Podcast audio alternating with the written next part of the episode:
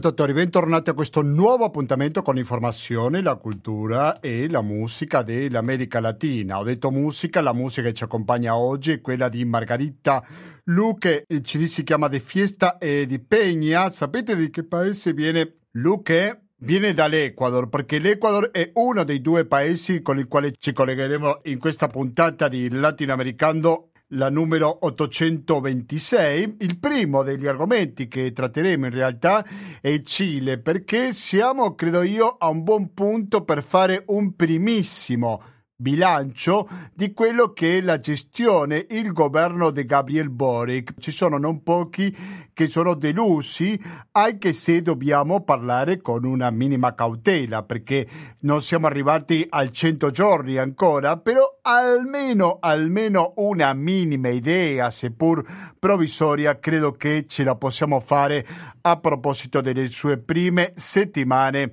di governo. E fra un paio di minuti saremo collegati con il Cile. Non sarà l'unico tema perché dall'altra parte ci collegheremo pure con l'Ecuador, perché in questo paese c'è una grande crisi politica, dico due dati, una che il vicepresidente di Javier Correa, lo ricorderete, questo presidente, quello che la stampa molto superficialmente chiamava l'ondata di sinistra, il primo decennio del 2000, chiamava il presidente Correa, il discorso che il suo vice è stato accusato di corruzione, mandato in carcere e metà della sua condanna è stato lasciato in libertà un paio di settimane fa soltanto. Ha provocato molte polemiche questa uscita dal carcere.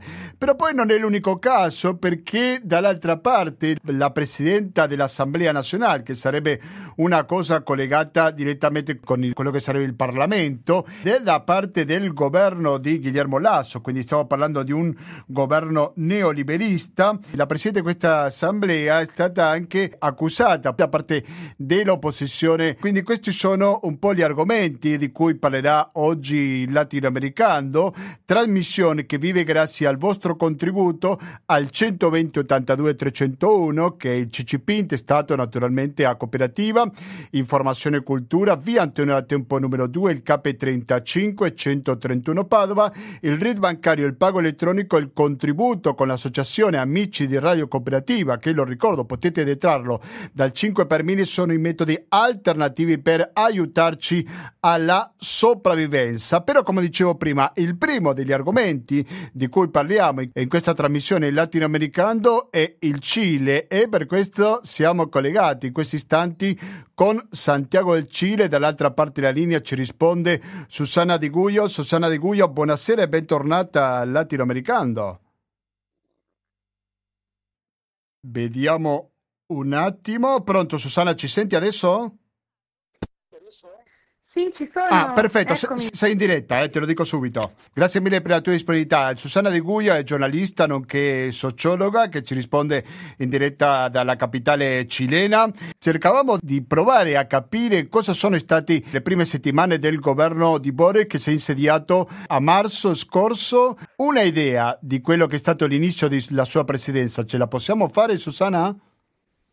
Sì, certo. E il governo di Boric è, mm, è- ha cominciato l'11 di marzo, per cui sono quasi due mesi, diciamo. E, mm, e quindi sì, si possono già vedere un pochino delle linee, delle- tracciare un pochino le coordinate. E lo stesso Boric recentemente ha parlato del suo inizio di governo come un decollo turbolento nel senso che normalmente i primi mesi di ogni nuovo governo sono chiamati la luna di miele, sono i mesi in cui l'opinione pubblica è più eh, benevolente, in cui insomma tutto è ancora possibile, e invece per il governo Boric l'inizio è stato abbastanza duro, eh, con una quantità di polemiche e di contraddizioni eh, abbastanza grande. E in particolare diciamo che si possono marcare due cose eh, così in linea generale, una è mm, la, la, diciamo, la, l'azione politica della ministra degli interni Schiasices nelle prime settimane e l'altra è la grande polemica che si è scatenata attorno al quinto ritiro delle AFP. Adesso spieghiamo che cosa okay. sono. Riguardo al, al, al, modus operandi di, della, della ministra Ischia Sices, la, la prima grande polemica è stata e attorno a un viaggio che lei aveva programmato proprio nelle prime settimane del nuovo governo e nel sud, nella Araucania, regione che è territorio ancestrale mapuche.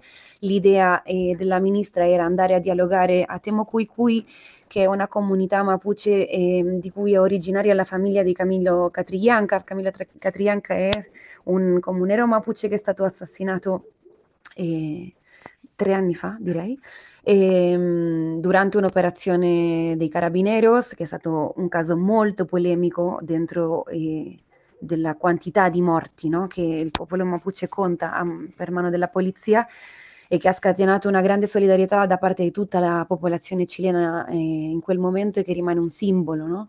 della lotta mapuche. Quindi era molto simbolico il gesto della, della ministra, però allo stesso tempo è stato anche molto, ehm, eh, molto perdón, molto goffo.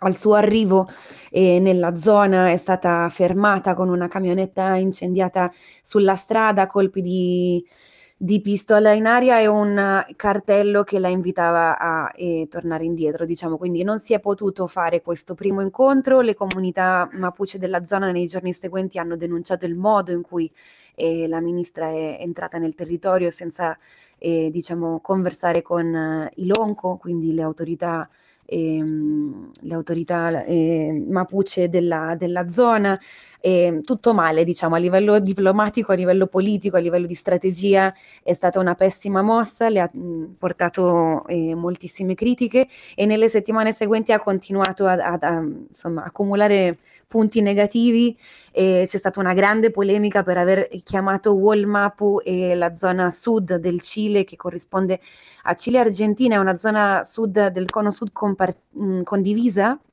e che corrisponde appunto a un territorio ancestrale prima degli stati nazionali Argentina e Cile e, e questo ha scatenato una crisi diplomatica con Argentina dove eh, diciamo le autorità locali del sud non hanno riconosciuto la parola Walmapu, c'è stato anche lì un grandissimo problema in cui lei ha dovuto fare marcia indietro, chiedere scusa, cose che non dovrebbero succedere diciamo nella ehm, direzione politica di un carico così importante come il suo e c'è stato un altro episodio abbastanza mm, così problematico della sua, eh, della sua, condotta in questi primi due mesi che è stata una um, falsa informazione in cui eh, in una commissione parlamentare ha mh, mm, denunciato che il, lo scorso governo di Pignera aveva mandato un eh, aereo di mh, mm, migranti espulsi dal Cile eh, perché ritornassero in Venezuela e questo aereo era in realtà poi ritornato in Cile con gli stessi migranti. Questa informazione poi non, era, non è stata verificata, non era vera,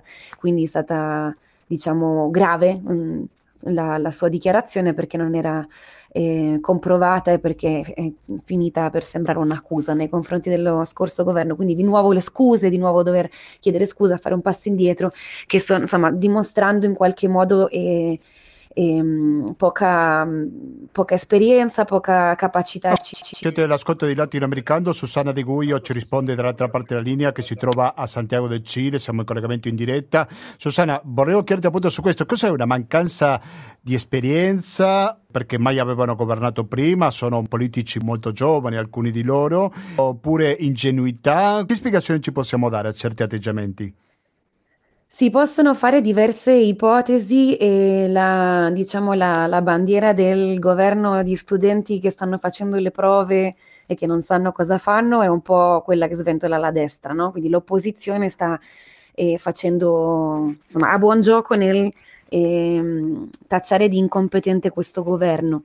Io credo che il problema non è, non è così semplice, non credo che siano persone che, a cui mancano le capacità no? per per governare, senz'altro non è gente che viene da una lunga traiettoria di cariche politiche, però Ischiasic è stata uh, dirigente del collegio medico, non è una persona che arriva da, dal corso universitario, insomma non, non, si tratta di questo. Ci sono sicuramente delle mh, coordinate interne che il governo deve chiarire deve, per, per agire in maniera diciamo uniforme e non eh, così con dei colpi all'aria che poi rimangono eh, poco concreti, che, fa, che insomma si fa fatica a capire in che, in che direzione vanno e quali sono le, le, le politiche che vogliono esplorare. ci sono dei segnali che insomma dicono, per esempio, sulla zona eh, del conflitto che, che, coinvolge il conflitto Mapuche, mal chiamato conflitto Mapuche, ci sono delle complessità che vanno oltre questo governo, è un conflitto che dura da decenni, che nessun governo è riuscito a gestire, questo governo si sta proponendo un, un'altra strategia che chiamano la strategia del dialogo, si stanno scontrando con una realtà che è molto più complessa, per cui non è una questione di dialogare, è una questione di un conflitto che è fondamentato eh, sull'occupazione delle terre, sul ruolo che hanno le industrie forestali eh, nella zona, sui modi di resistenza che le diverse comunità mapuche hanno messo in atto negli anni, sui livelli di violenza e di impunità che le istituzioni eh, sono abituate a, con cui sono abituate a muoversi nella, nella zona sud, per cui più che il dialogo bisogna dare delle risposte in questo tipo di conflitto, delle risposte concrete, la, la, il governo dovrebbe essere in grado di prendere una posizione chiara e poter agire anche con fermezza. Questo non è, insomma, non è semplice sì. in generale e non è semplice per questo governo che forse non aveva così tanto le idee chiare quando ha cominciato dicendo va bene andiamo nella Raucania e sì, forse lì c'è stato un, un, un po' di, o di ingenuità o forse addirittura di, di arroganza no? nel dire vabbè siamo arrivati noi e adesso lo risolviamo. E hanno fatto un passo indietro, adesso stavano eh, cominciando a ragionare intorno a una nuova normativa per eh, la, la, distribuzione delle terre nella zona sud, però insomma il problema è complicato perché ci sono dei grandi interessi economici che sono quelli delle forestali sostanzialmente. I Mapuche sono un soggetto politico importante direi perché anche se si trovano per lo più sulla Patagonia comunque le bandiere del Mapuche si trovano in qualsiasi manifestazione politica anche a Santiago del Cile. Cosa è rimasto di questa militarizzazione che era iniziato durante il governo di Piñera, c'era una fortissima presenza da parte dei militari per reprimere i Mapuches. Cosa è rimasta di questa repressione e militarizzazione del territorio Mapuche, Susanna? Allora, la, uno dei gesti simbolici appunto che questo governo ha fatto quando ha assunto eh, in, al, al, potere è stato mh, mm, eliminare lo stato di emergenza che manteneva la zona macro-sur, così chiamata, eh, militarizzata da diversi mesi. Quindi questo eh, in, a livello formale è stato fatto un passo indietro, a livello concreto ehm, eh, esiste comunque eh, una mm, presenza delle forze di polizia, no? con, con, con la, la, la, l'emergenza, diciamo, quindi con la legge che abilitava la militarizzazione, di fatto intervenivano anche le forze dell'esercito, però le forze di polizia in, in condizioni normali eh, comunque eh, sono molto presenti nella zona sud, c'è un livello di e conflittività alto e c'è una parte della popolazione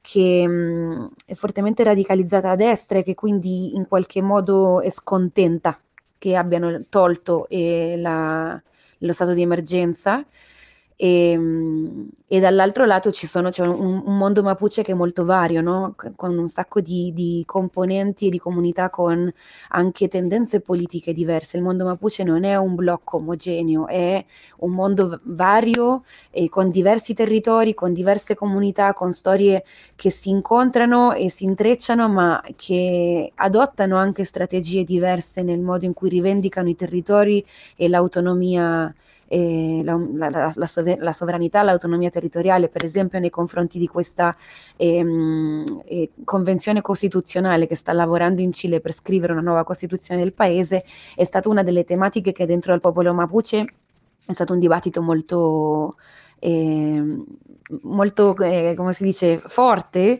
perché c'è una componente che ha accettato di partecipare a questa convenzione e, e proponendo uno Stato plurinazionale, quindi entrando in qualche modo a, riven- a rivendicare nei confronti dello Stato dei diritti eh, di popolo indigeno e c'è tutta un'altra componente che invece non, non dialoga con lo Stato, che ehm, va verso un cammino che è di autonomia e di sovranità che non ha... Eh, non, non intende eh, essere riconosciuta da altri soggetti politici, no? Sì. E, Sì. e c'è un debito storico dello Stato cileno nei confronti del popolo mapuche, e ci sono una quantità di prigionieri politici mapuche nelle carceri attualmente, ci sono una serie di elementi che rendono complesso eh, il dialogo, no? Non si tratta solo di un dialogo, si tratta di riconoscere una storia che è fatta di conflitti, che è fatta di mh, eh, oppressione, no?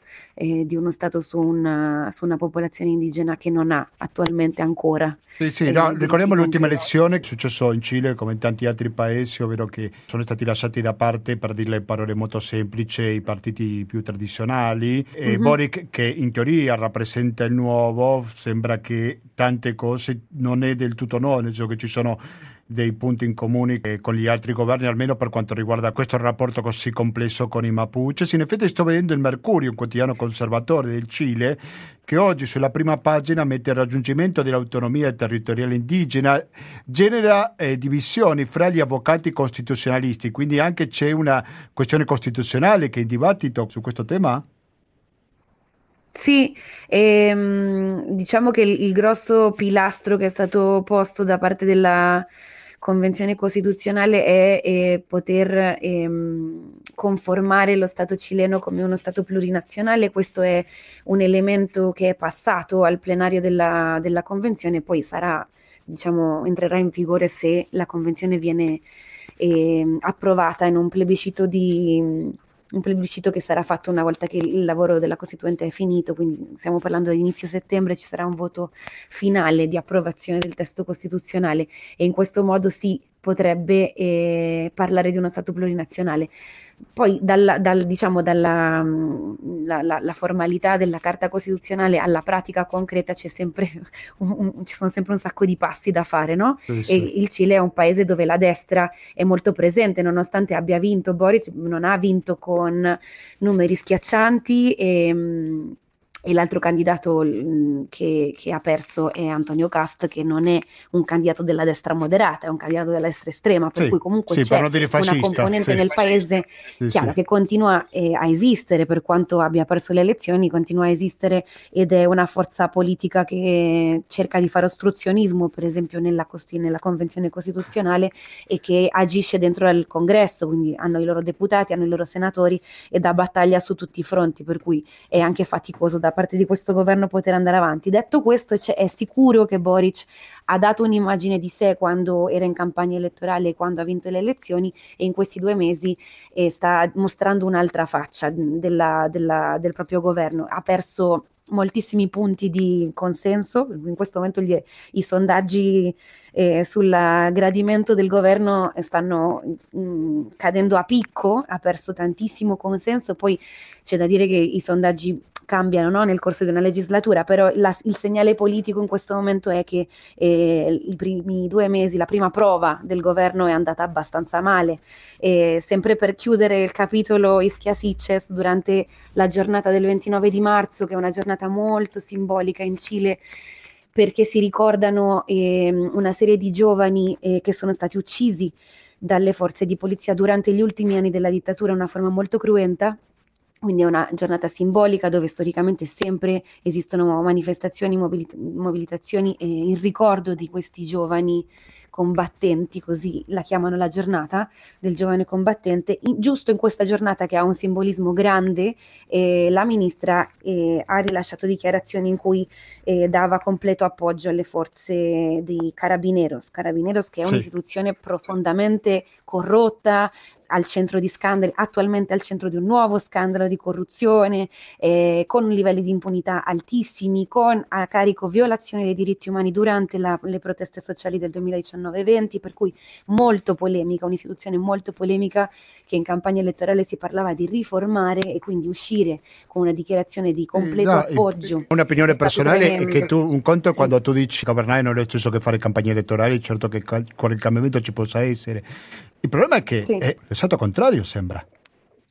Sì, sì, questa è stata eh, un- sì, una de- uno dei momenti di grandissima disillusione, no? Da parte sicuramente di una grande fetta di, di votanti. C'è da dire che eh, anche, anche, su questo fronte tantissima gente ha votato Boric come voto anti-cast, no? come voto antifascista e non perché condividesse al 100% le politiche che sapeva che questo governo avrebbe implementato con un livello di moderazione che si, insomma, si poteva prevedere. Quello che non si poteva prevedere era uno schiaffo in faccia così simbolico come eh, appunto la, ehm, la completa fiducia a Carabineros, che è un'istituzione nefasta in questo paese, e in più in una giornata altamente simbolica come la giornata del joven combattente in Cile. Queste sono, no, non sono casualità, questa non è ingenuità, queste sono scelte politiche e dicono un pochino della direzione che, che, prende, che sta prendendo in qualche modo questo governo. Poi parla... possiamo diciamo, fare un bilancio più ampio su altre tematiche invece stanno lavorando,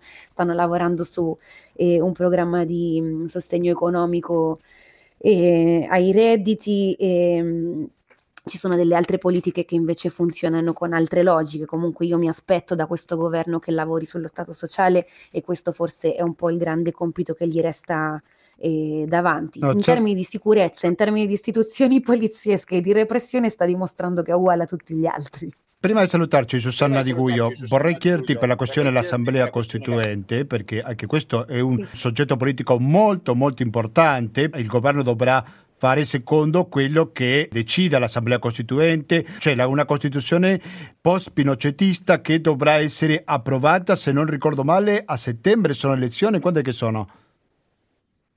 Il 4 di settembre c'è il, il voto eh, per il plebiscito il voto per approvare o meno mm-hmm. questa Costituzione che attualmente è in discussione, ma prima sembrava che aveva molto consenso, però i sondaggi, gli ultimi sondaggi parlano che questo consenso verso la nuova Costituzione è in calo? Come mai? Sì, è andato sotto il 50% per la prima volta nelle ultime settimane questo si deve in parte a una enorme campagna di discredito che la destra e l'opposizione eh, dentro e fuori dalla, dalla gruppo costituente sta mettendo in atto da mesi, da molti mesi, e che in qualche modo eh, comincia a pesare nel momento in cui il testo costituzionale comincia a prendere forma, comincia a vedersi e ehm, in, la, in, tutta la prima parte del lavoro costituente si è trattato di mh, costituire i regolamenti, le commissioni, discutere i progetti, eccetera. Adesso siamo nella fase in cui cominciano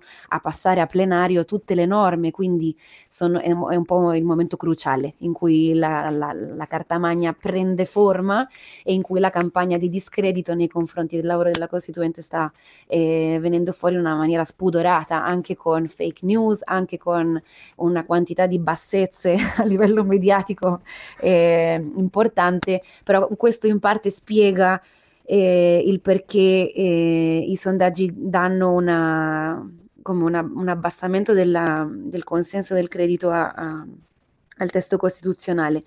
Dopodiché ci sono ancora alcune cose che sono fondamentali, che sono in discussione e quindi eh, probabilmente può cambiare ancora. No? Il consenso è un po' come un termometro che misura eh, il polso politico, l'opinione politica di, una, di una, una fotografia di un momento, però io su questo non sarei così preoccupata, nel senso che c'è ancora un margine di tempo e c'è ancora da capire come si muoveranno eh, i vari movimenti sociali che hanno promosso e accompagnato questa convenzione per promuovere invece la, l'approvo diciamo, di questa Costituzione per il 4 di settembre. Si stanno cominciando a montare le campagne delle varie organizzazioni sociali e che faranno la loro parte come l'hanno fatta nel momento in cui c'era da votare approvo al, alla possibilità di una nuova Costituzione. No? Anche in quel momento c'è stato un grandissimo terrorismo da parte della destra e delle e, e del, del, sistema mediatico in, in, blocco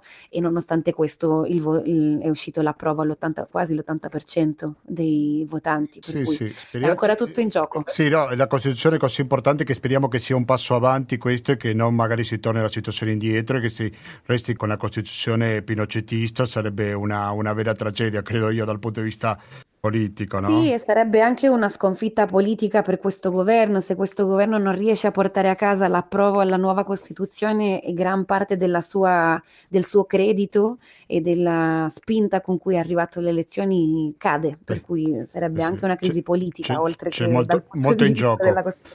Sicuramente. Sì. Io ringrazio veramente tanto Susanna Di Guglio, lo ricordo giornalista, nonché sociologa in diretta, ci parlava da Santiago del Cile, forma parte della redazione dell'americalatina.net, www.l'americalatina.net, tutto attaccato. Grazie mille e alla prossima Susanna, buon lavoro. Grazie a te, un abbraccio a tutti gli ascoltatori e le ascoltatrici. Un abbraccio, cari ascoltatori. Adesso cosa facciamo? Sentiamo un brano musicale, dopodiché andiamo direttamente all'Ecuador perché anche lì ci sono importanti novità politica. Torniamo ad ascoltare eh, Margarita Lucche. Non potete negarmi che è una musica un po' diversa a quella che siete abituati a sentire almeno ogni giorno, giusto? Vabbè, conosciamola un pochino in più e fra poco torniamo in diretta sulle frequenze di Radio Cooperativa.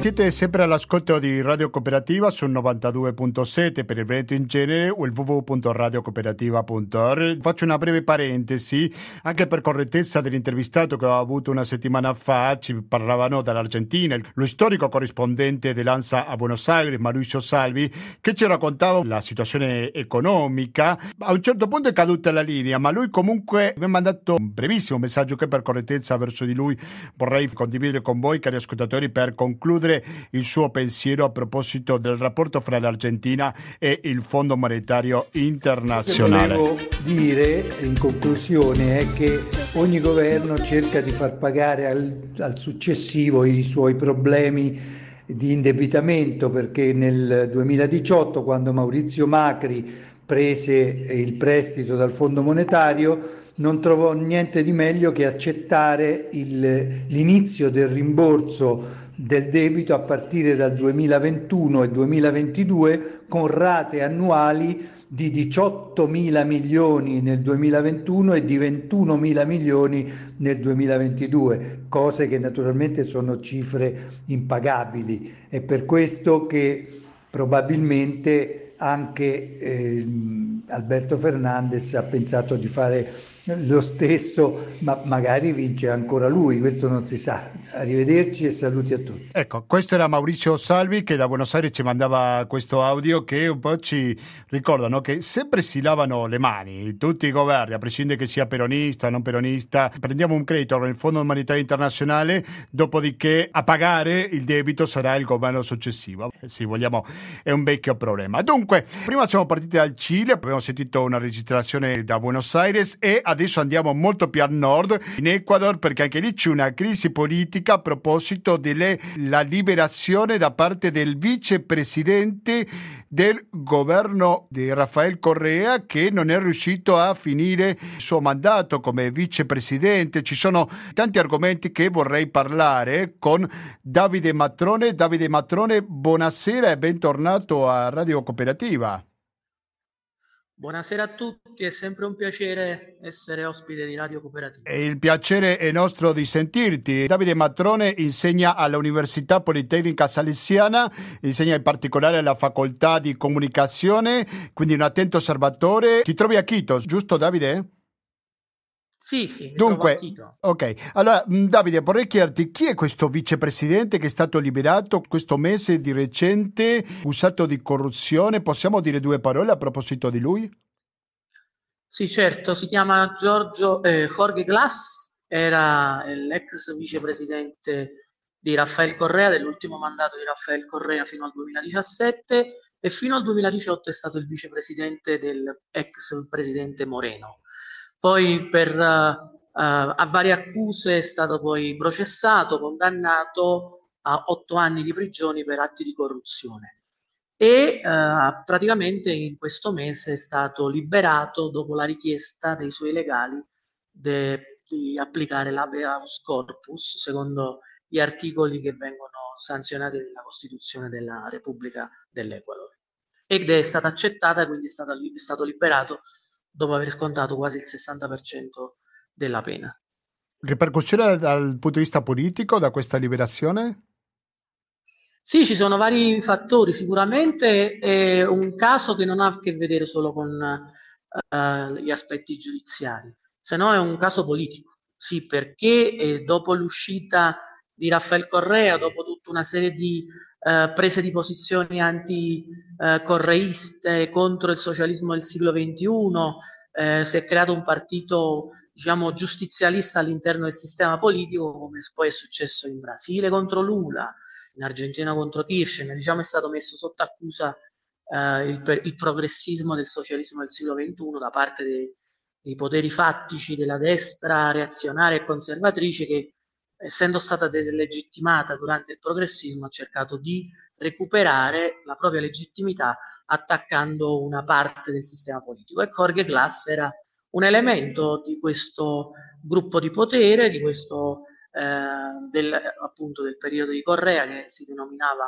un governo progressista del socialismo del XXI secolo e quindi è stato giudiziato eh, mediante un processo, ha avuto la sua condanna e, e, poi appunto dopo vari tentativi i suoi, i suoi legali hanno uh, avuto la, la, l'ok da parte della magistratura di liberare il proprio assistito per aver richiesto mediante l'articolo 24 e 28 della Costituzione l'applicazione dell'habeas corpus perché eh, si trovava in situazione di eh, pericolo per, sua per il, il, suo stato di salute eh, non ottimo, anzi, e ma anche per vivere in un sistema penitenziario, vivere, per essere in un sistema penitenziario quale di Latacunga, che ricordiamo ultimi, nell'ultimo anno in Ecuador ci sono state una serie di sollevazioni nelle carceri che hanno messo diciamo 300 morti, hanno causato 300 morti tra i detenuti, quindi sì, anche in un contesto abbastanza difficile. Che ci siamo occupati il suo tempo, qua sempre in diretta anche grazie a te, Davide Matrone, che si trova in Ecuador. Davide, un altro personaggio politico che magari è al centro delle cronache è il nome di Guadalupe Llori. Guadalupe Llori è la presidente dell'Assemblea, che non so se lo possiamo paragonare con il Parlamento, e dalla parte di Guillermo Lasso, se non vado errato, il presidente, perché è al centro dell'occhio del ciclone, per così dire? Allora, sì, Guadalupe Iori è la presidente dell'Assemblea, che potrebbe essere praticamente la presidente della Camera in Italia, ed è uh, l'espressione politica del partito del movimento indigena pa- Paciacutic, che appunto uh, ha posizionato come presidente della Camera Guadalupe Iori, che durante questo quasi un anno di gestione eh, abbiamo potuto osservare attraverso una serie di, att- di attività, di eh, posizionamenti che eh, ha una certa vicinanza politica, ideologica, più che altro non eh, ideologico, ma eh, congiunturale, ecco, con l'attuale governo Lasso. Quindi Guadalupe Iori, secondo anche una serie di ehm, dichiarazione di prese di posizione di alcuni partiti politici che sono all'opposizione l'hanno etichettata come una presidente che è faziosa, che comunque eh, non dovrebbe essere, ma che eh, sta facendo un gioco che favorisce più il governo e l'attuale presidente um, Lasso. E quindi eh, quest- tutta una serie di comportamenti, di attuazione hanno creato delle, delle ostilità, dei conflitti istituzionali all'interno del Parlamento e, e, e proprio in questi giorni si sta uh, discutendo all'interno dell'Assemblea se è il caso di uh, creare le condizioni per un giudizio politico eh, e uh, appunto giudicare politicamente Guadalupe Iore, Iori per eliminarla politicamente, cioè per far sì che decada il suo mandato e da lì eh, nominare un altro presidente della Camera. Ovviamente a fare questo passaggio sono i partiti dell'opposizione, in particolare il partito dell'UNES, è quello che resta o quello che si è ri, organizzato dall'ex presidente Raffaele Correa, un partito di centrosinistra, ma anche alcuni partiti di centrodestra hanno appoggiato questa mozione che in questi giorni sarà appunto discussa nell'Assemblea e vedremo quali saranno le conseguenze. Uno degli ultimi argomenti che volevo parlare con te, Davide Matrone, è su una possibile revocatoria del mandato di Lasso. Esiste questa possibilità che il governo del presidente Lasso non arrivi alla fine del suo mandato? Allora, eh, si sta muovendo anche un certo uh, malessere non solo sociale, ma anche all'interno del, del sistema politico che uh, ha già praticamente presentato uh, una revocatoria al mandato di Lasso. E questo lo si può fare attraverso appunto, ehm, attraverso appunto le, le, istituzioni, in questo caso la ricollezione di firme che si stanno praticamente già raccogliendo però questo verrà al, dopo il primo anno di governo, che sarà il 24 maggio. Quindi a partire dal 24 maggio eh, si metterà in pratica eh, la ricollezione di firma, che perdon, non è ancora in atto, ma si metterà in atto dal 24 maggio, perché appunto la Costituzione permette questa re- revocatoria del mandato attraverso una partecipazione attiva e diretta del popolo se si, riesce, se si riesce a raccogliere il 15% del corpo elettorale, che in Ecuador corrisponde a circa 2 milioni di firme, 1 milione 970 più o meno.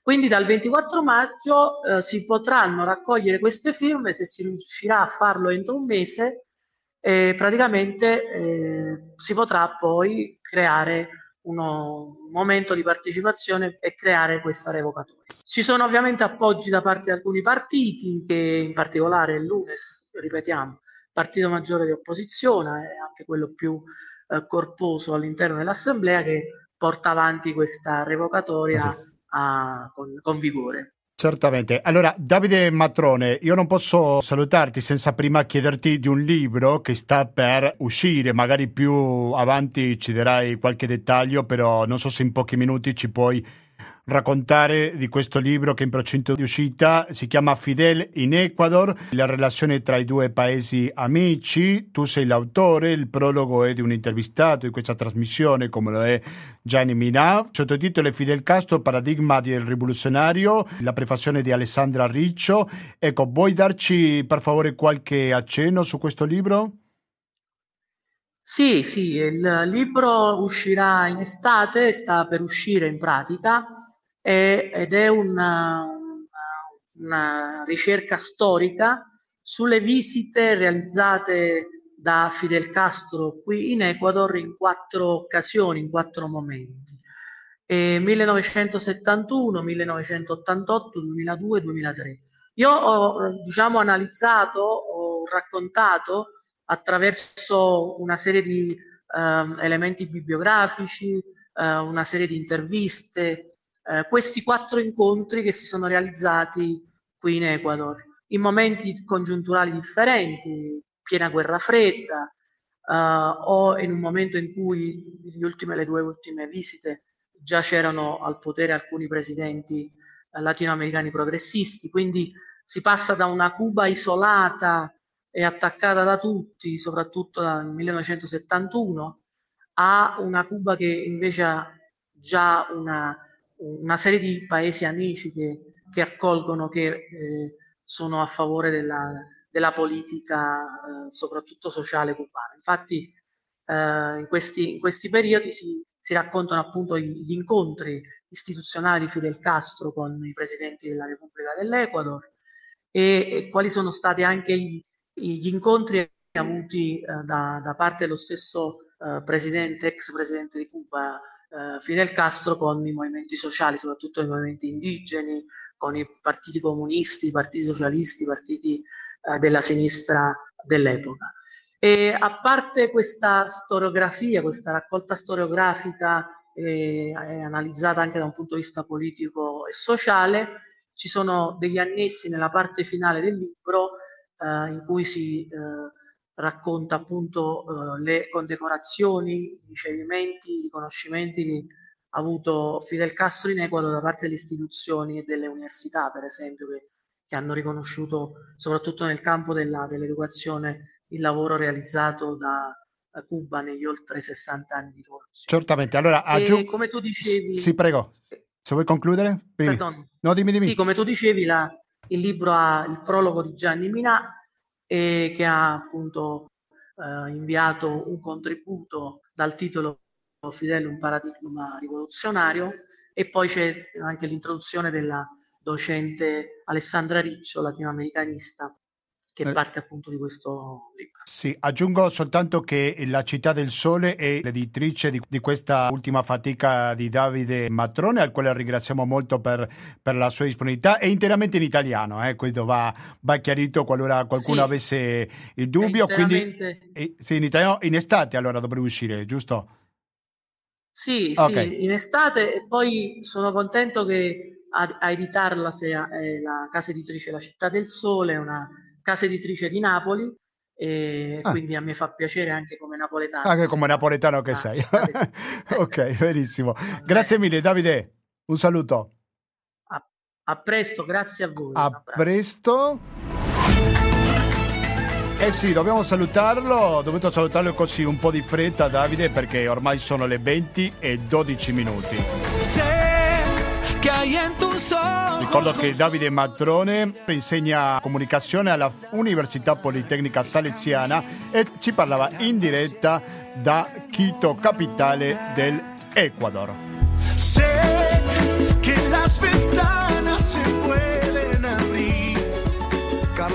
Eh sì, cari ascoltatori, è arrivato il momento di salutarci. In realtà salutarci noi, tenetelo presente perché voi, mi raccomando, continuate all'ascolto di Radio Cooperativa perché dalle 20.20 fino alle 21.50 ascolteremo quelli che è il diritto, mentre che dalle 22 fino alla mezzanotte e mezza sarà il momento di ascoltare internotte. Questo se ci ascoltate in diretta il giovedì 28 aprile, mentre se ci ascoltate in replica il lunedì alle ore 16.25, fra poco ascolterete una nuova edizione di Economia e Società. Visto che mancano pochi giorni, approfitto per augurare una buona festa dei lavoratori a tutti gli ascoltatori di Radio Cooperativa. Ai quali sempre chiediamo il contributo al 120 82 301, intestato cooperativa, informazione e cultura, via Antonio da Tempo numero 2, il KP 35 131 Padova. Il RID bancario, il pago elettronico e il contributo con l'associazione Amici Radio Cooperativa sono i metodi alternativi per aiutarci ad andare avanti senza nessun sponsor pubblicitario. Quindi mi raccomando, non smettete mai di contribuire con questa emittente. Vi ricordo la mail per comunicarsi con noi, per proporre argomenti, per fare delle critiche, sono costruttive, siamo contentissimi di leggerli a latinoamericando-gmail.com ripeto, latinoamericando-gmail.com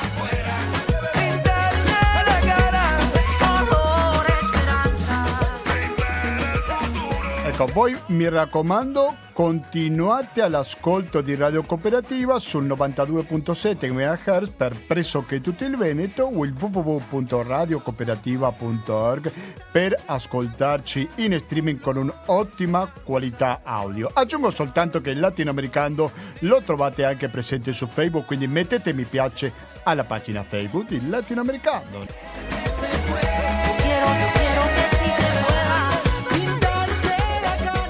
Quindi basta, da Gustavo Claro non mi resta più che salutarvi noi ci risentiamo lunedì prossimo per la rassegna stampa di Radio Cooperativa. Quindi continuate all'ascolto di questa radio. Grazie e alla prossima!